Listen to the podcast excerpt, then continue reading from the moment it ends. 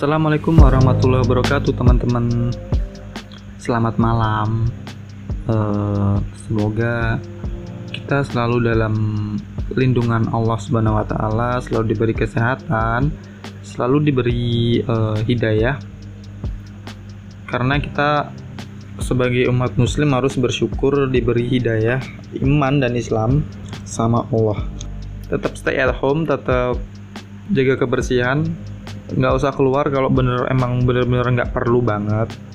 Karena kita masih dalam keadaan yang sebenarnya belum terlalu baik uh, untuk keluar dari rumah. Tapi karena pemerintah memperlakukan aturan baru yaitu new normal ya masyarakat nggak bisa berbuat banyak. Masyarakat juga butuh makan juga butuh hidup makanya mereka kerja gitu. Makanya mereka keluar so buat kita kita yang nggak bener-bener perlu banget buat keluar usah keluar tetap di rumah aja.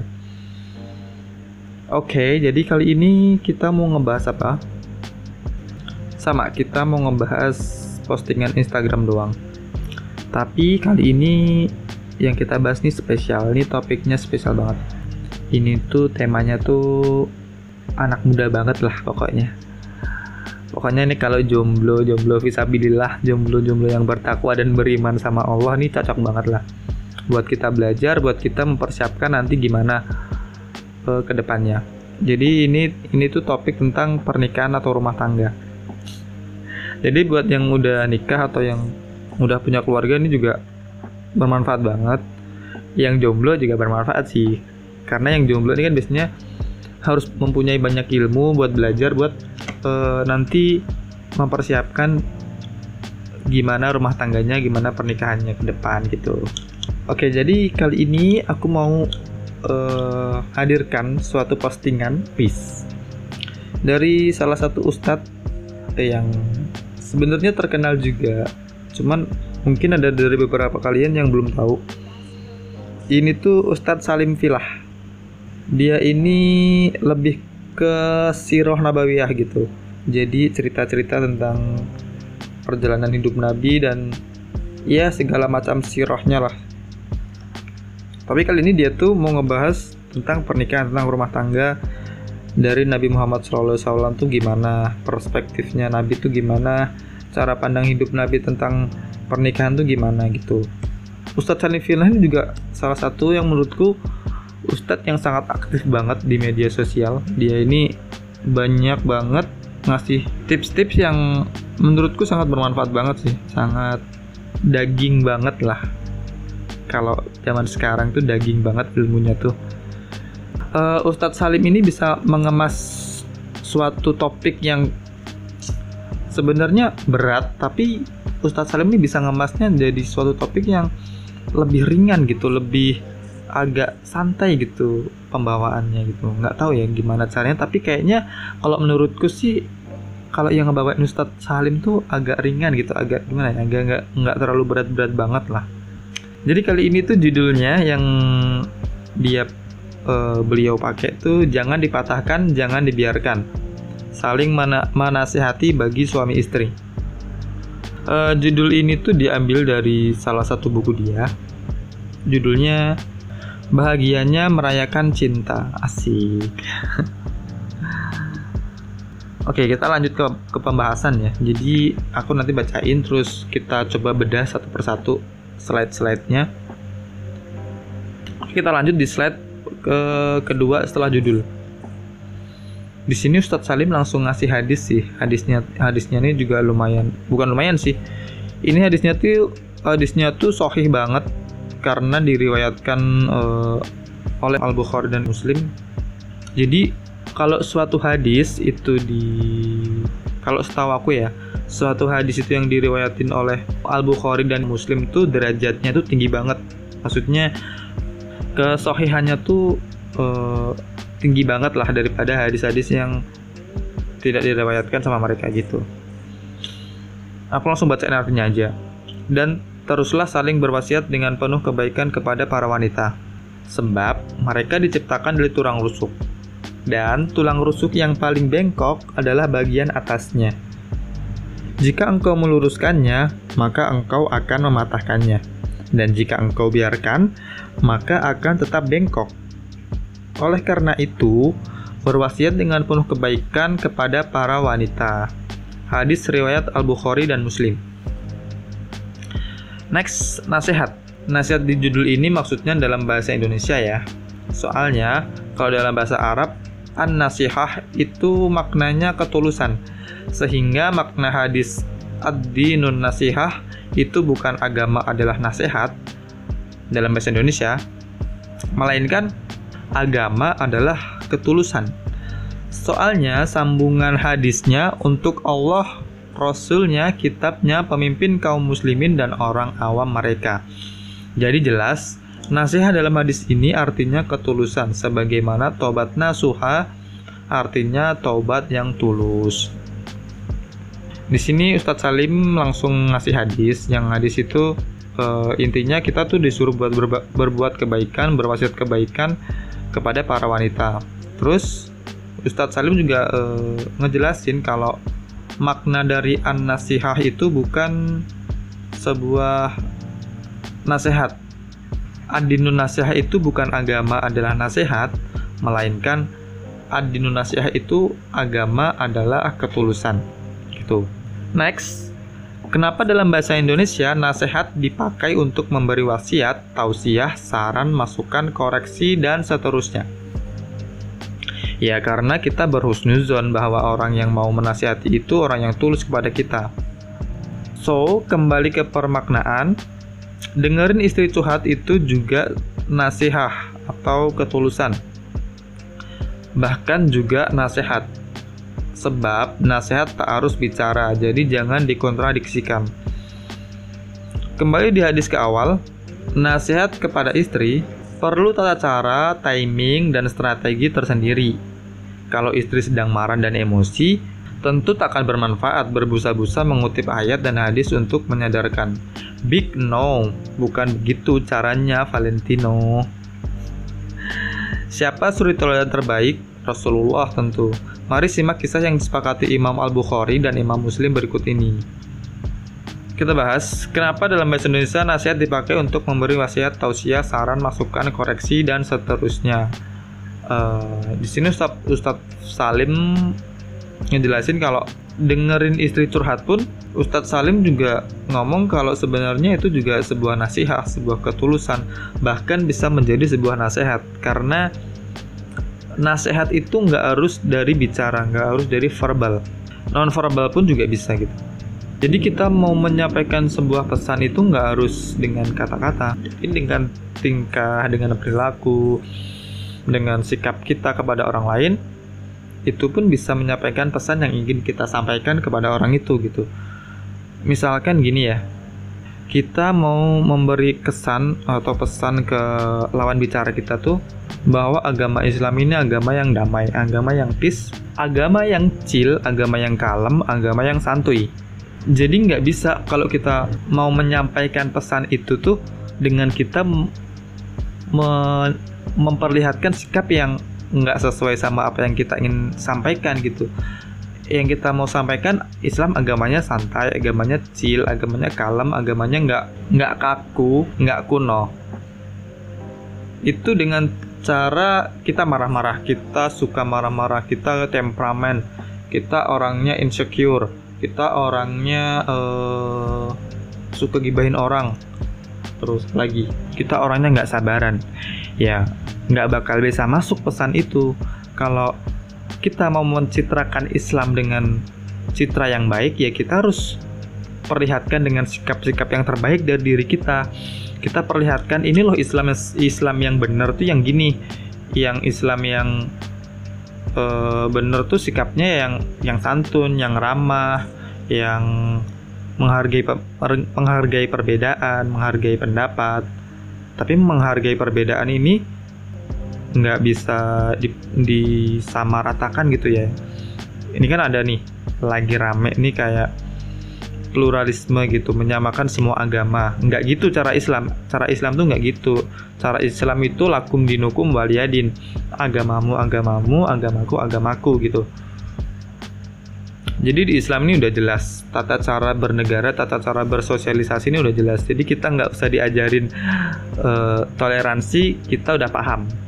Jadi kalau orang-orang yang bilang uh, kita intoleransi, kita radikal, kita nggak uh, kita anti Pancasila yang gimana yang semua mereka narasikan itu nggak benar, yang semua mereka apa ya sudutkan tentang kita tuh nggak benar.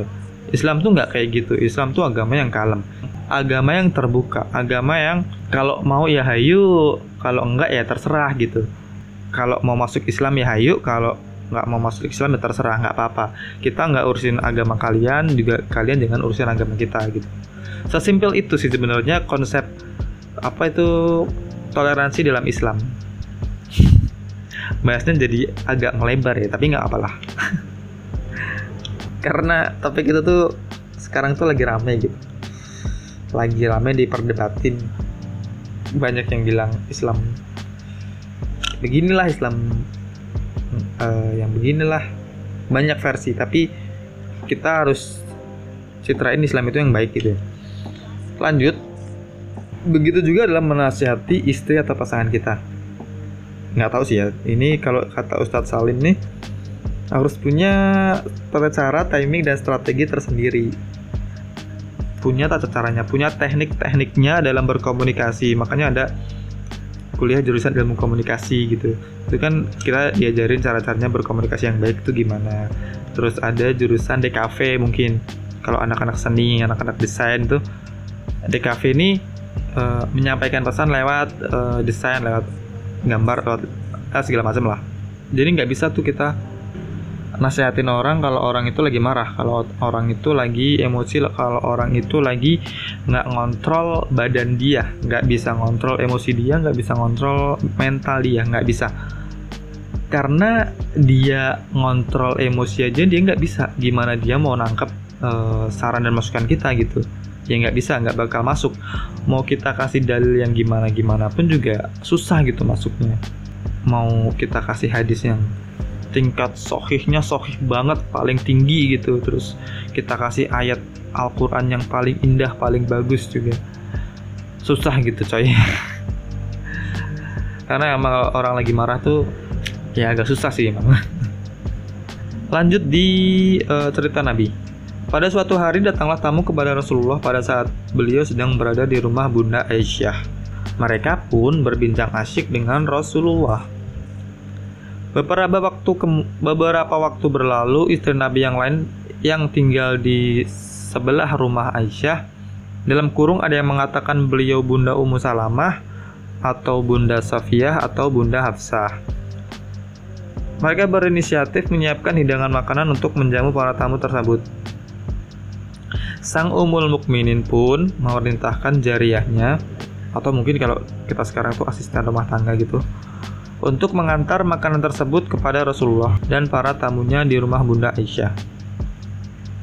Tentu Rasulullah menerima kiriman tersebut dengan senang hati. Beliau mempersilahkan para tamu untuk menikmatinya. Ketika tangan para tamu sedang terulur untuk mengambil hidangan ke dalam piring, muncullah Bunda Aisyah dengan langkah cepat dari dalam biliknya. Ini mulai agak tegang nih ya suasananya ya. Lanjut, rupanya Bunda Aisyah merasa kedaulatannya dilanggar. Oh, mungkin kalau dalam bahasa kita tuh gini.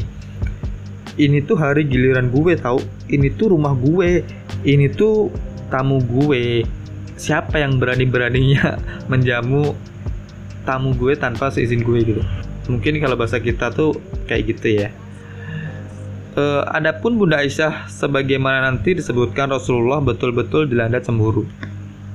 Dengan segala ketangkasan luar biasa Bunda Aisyah menempelak piring berisi hidangan tersebut hingga melayang sejenak di udara. Wuk wuk wuk.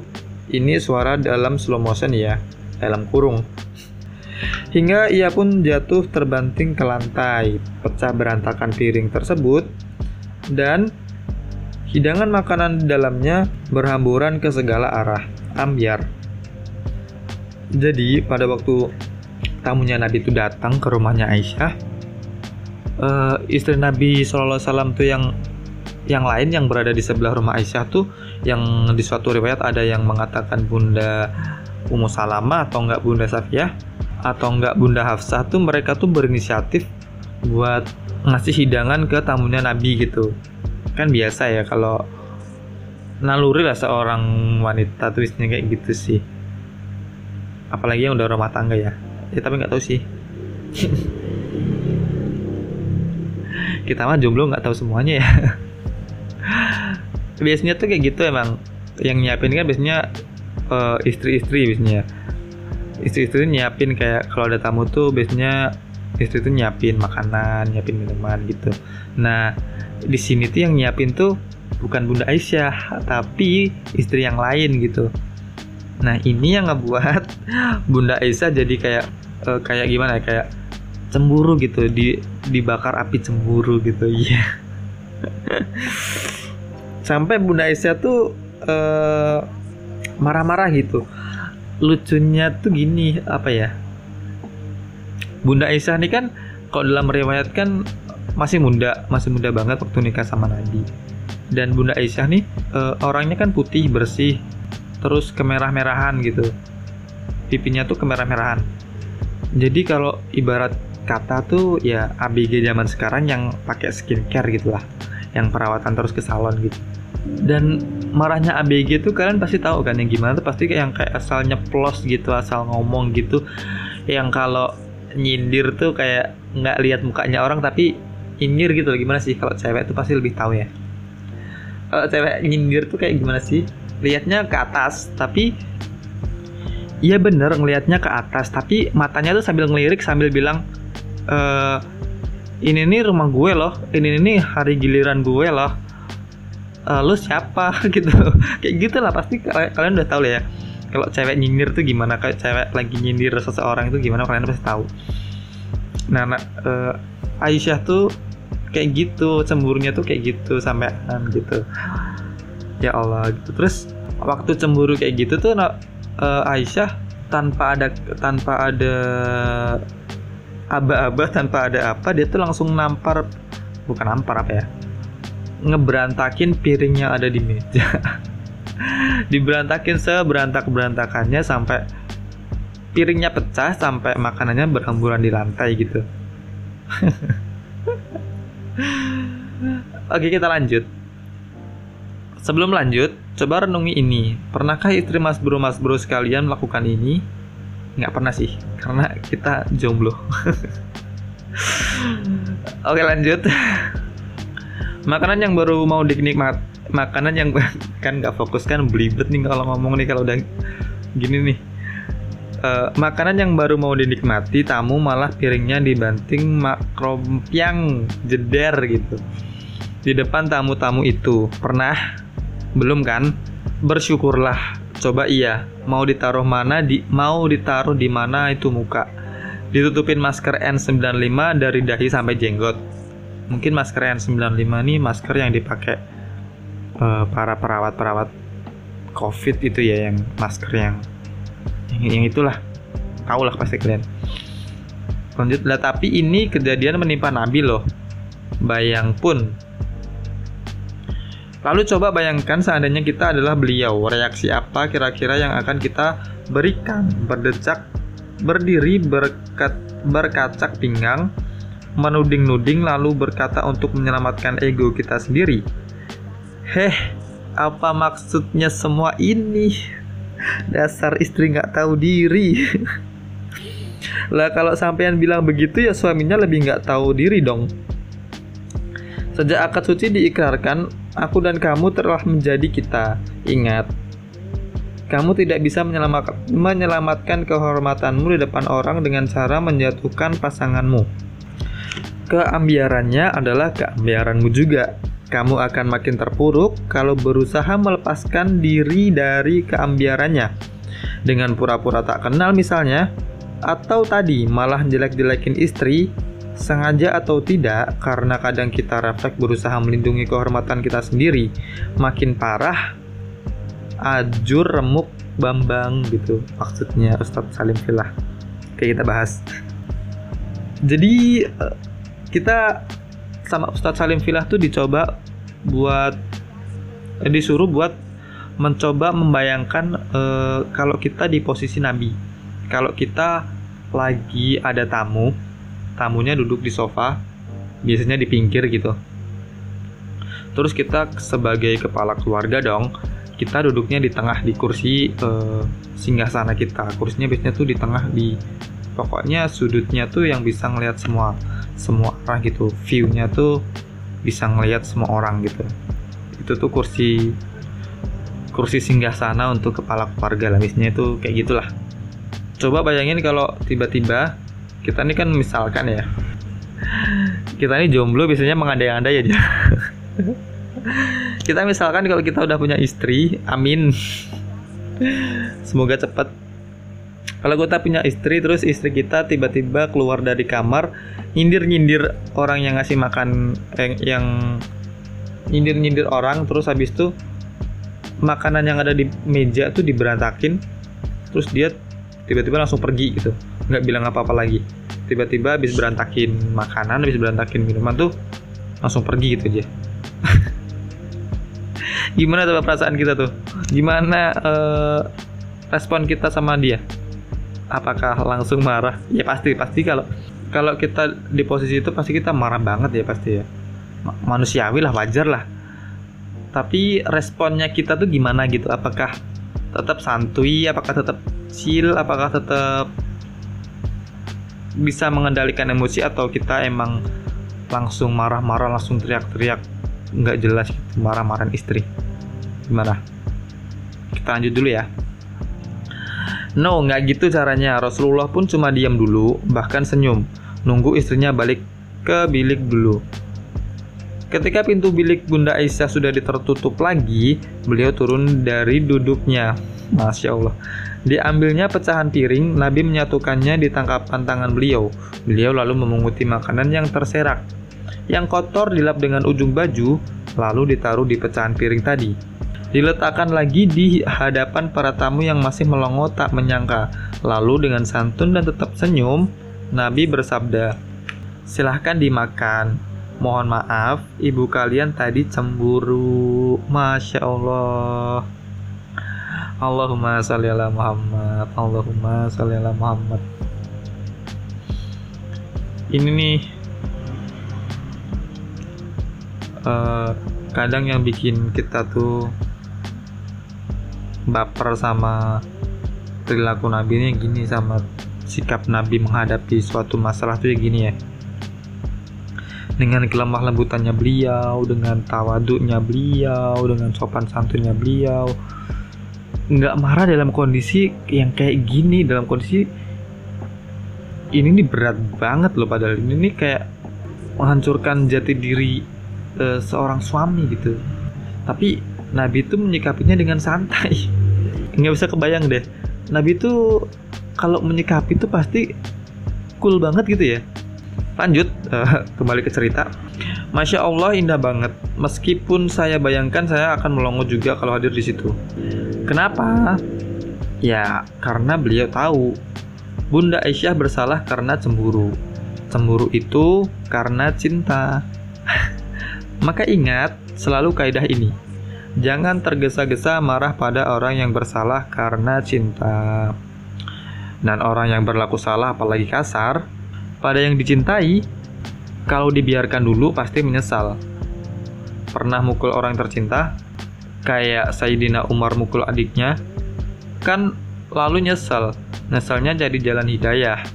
Nah, makanya yang salah gitu biarin dulu. Nanti pasti nyesel.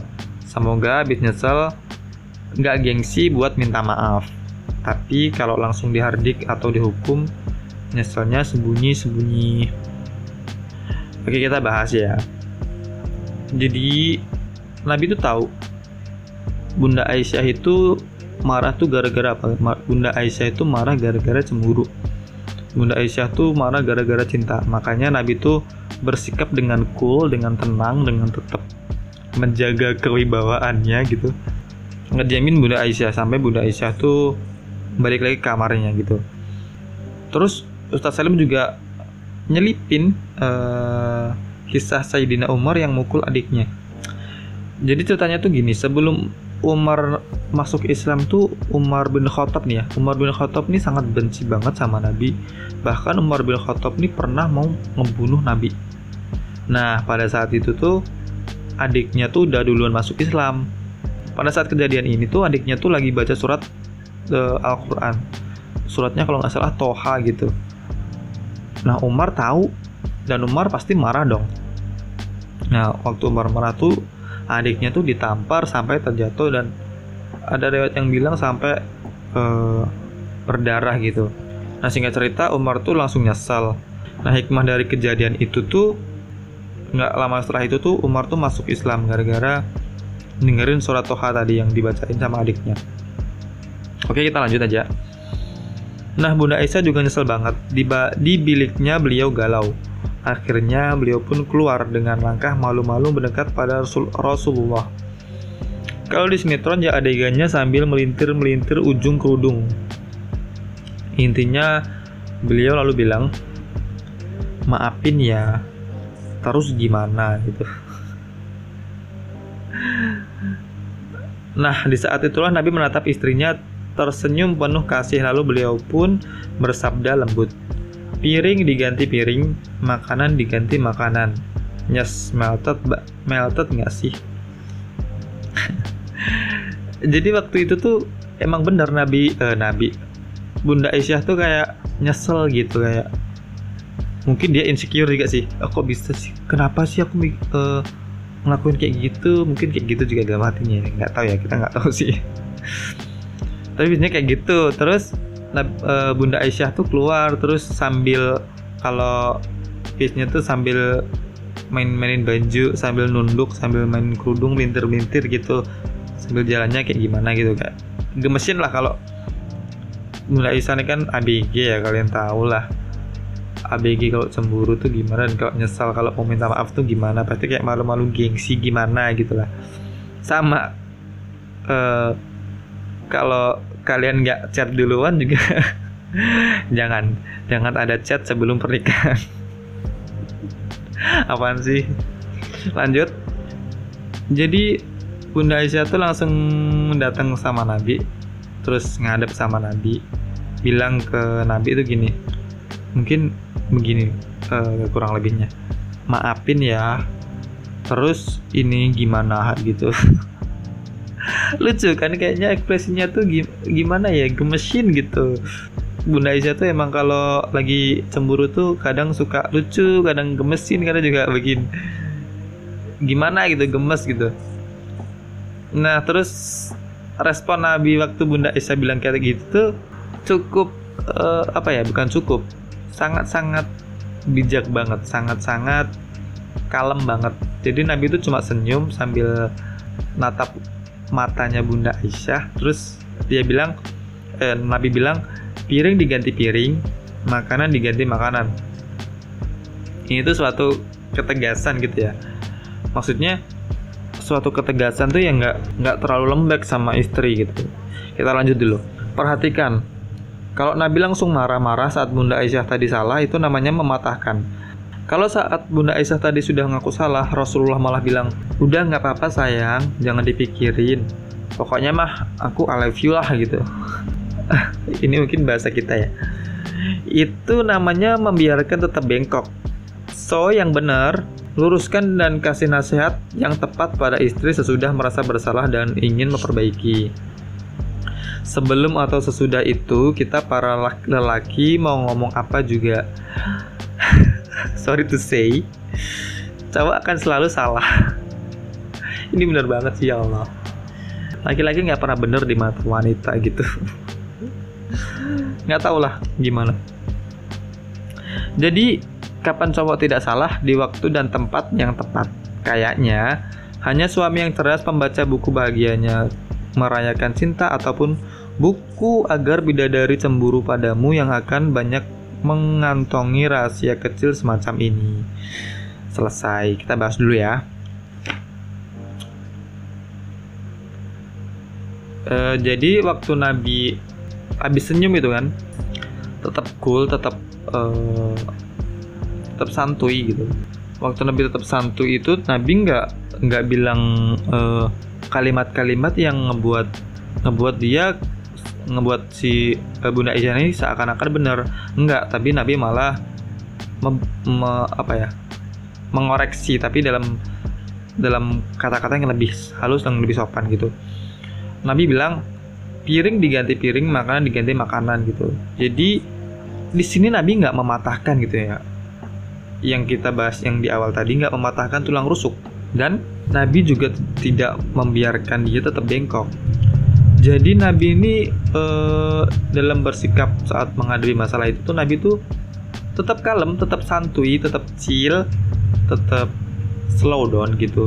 Tetap dalam kondisi di mana Nabi bisa ngontrol semua itu. Tapi di akhirnya Nabi itu nggak nggak lenjeh gitu nggak nggak apa ya uh, nggak manja-manja gimana gitu. Tapi Nabi itu tetap tegas Nabi tetap nyampein piring diganti piring makanan diganti makanan. Itu sifat ketegasan Nabi jadi apa yang bisa kita ambil dari postingan ini? Kita tuh kalau di dihadapin masalah kayak gini tuh kita harus tetap santai, tetap uh, slow aja. Maksudnya tetap kalem gitu loh tetap stay cool. Kan kalau cowok stay cool tuh kayaknya berwibawa banget gitu loh punya wibawa punya punya apa ya punya kowam lah punya jiwa kepemimpinan. Tapi kalau kita yang dapat ada masalah di kita aja udah teriak-teriak. Dapat ada masalah di kita aja udah uh, marah-marah nggak jelas. Temperamen gitu. Suka marah gampang marah. Ini kan sebenarnya nggak bagus juga buat kesehatan. Nggak bagus juga nggak diajarin juga sama Nabi gitu. Dan kalau sudah ngelakuin semua itu ngelakuin kekalaman itu ngelakuin ke ngelakuin sifat lemah lembut itu kita juga jangan lupa buat bersikap tegas sama seperti yang Nabi ajarkan tadi. Kita nggak boleh terlalu lembek sama istri nggak boleh terlalu kasar sama istri. Jadi yang di tengah-tengah aja eh, biasa-biasa aja. Kalau mungkin ada orang nyakitin kita ya santai aja slow aja. Nggak usah terlalu yang gimana gimana nggak usah yang terlalu baper lah. Kita ini udah disibukkan sama sesuatu yang sebenarnya nggak perlu kita pikirin sih tapi ya gimana? Peradaban kita nih apa ya generasi kita nih generasi yang terlalu banyak baper terlalu banyak memikirkan sesuatu hal yang nggak perlu sih. Sebenarnya aku juga masih kayak gitu ini masih proses belajar kita sama-sama belajar sih. Jadi so buat kalian yang masih suka temperamen yang masih suka sering marah-marah nggak jelas sering uh, gampang emosi mungkin kita belajar pelan-pelan dari kisah ini. Kita belajar kalau semua masalah itu bisa diselesaikan dengan kepala dingin dengan semuanya tetap berjalan sesuai uh, flow-nya, berjalan sesuai iramanya, sesuai ritmenya. Oke, itu aja yang mau aku bahas, yang mau aku sharing ke kalian. Bukan sharing siapa ya nih ya. Ini cuma membacain aja sih. Cuma bacain kiriman postingan Ustadz Salim Filah. Kalau kalian mau lihat postingan yang asli, kalian bisa follow uh, akun IG Ustadz Salim Filah, at Salim Filah L-nya dua Salim Villa gitu. Kalian bisa baca di situ sendiri. Dan kalau ada salah kata atau salah penafsiran atau gimana atau hal lain yang sesuatu yang salah lah intinya mohon dikoreksi mohon dikasih eh, uh, masukan bisa di DM dan itu semua kesalahan semua kekhilafan itu semuanya datangnya dari aku karena aku masih manusia dan manusia pasti tempatnya berbuat salah. Apalagi aku cowok ya. Cowok itu selalu salah ingat itu. Dan kalau ada benernya itu dari Allah dan Rasulnya sekian dari aku. Semoga kita diberi kesehatan semoga kita diberi ilmu yang bermanfaat. Semoga bahasan kali ini podcast kali ini bisa menambah wawasan kita nambah ilmu kita supaya kita lebih bijak dalam bersikap bijak dalam uh, merespon suatu problem yang kita hadapi uh, sehari-hari gitu sekian dari aku selamat malam Selamat tidur. Assalamualaikum warahmatullahi wabarakatuh.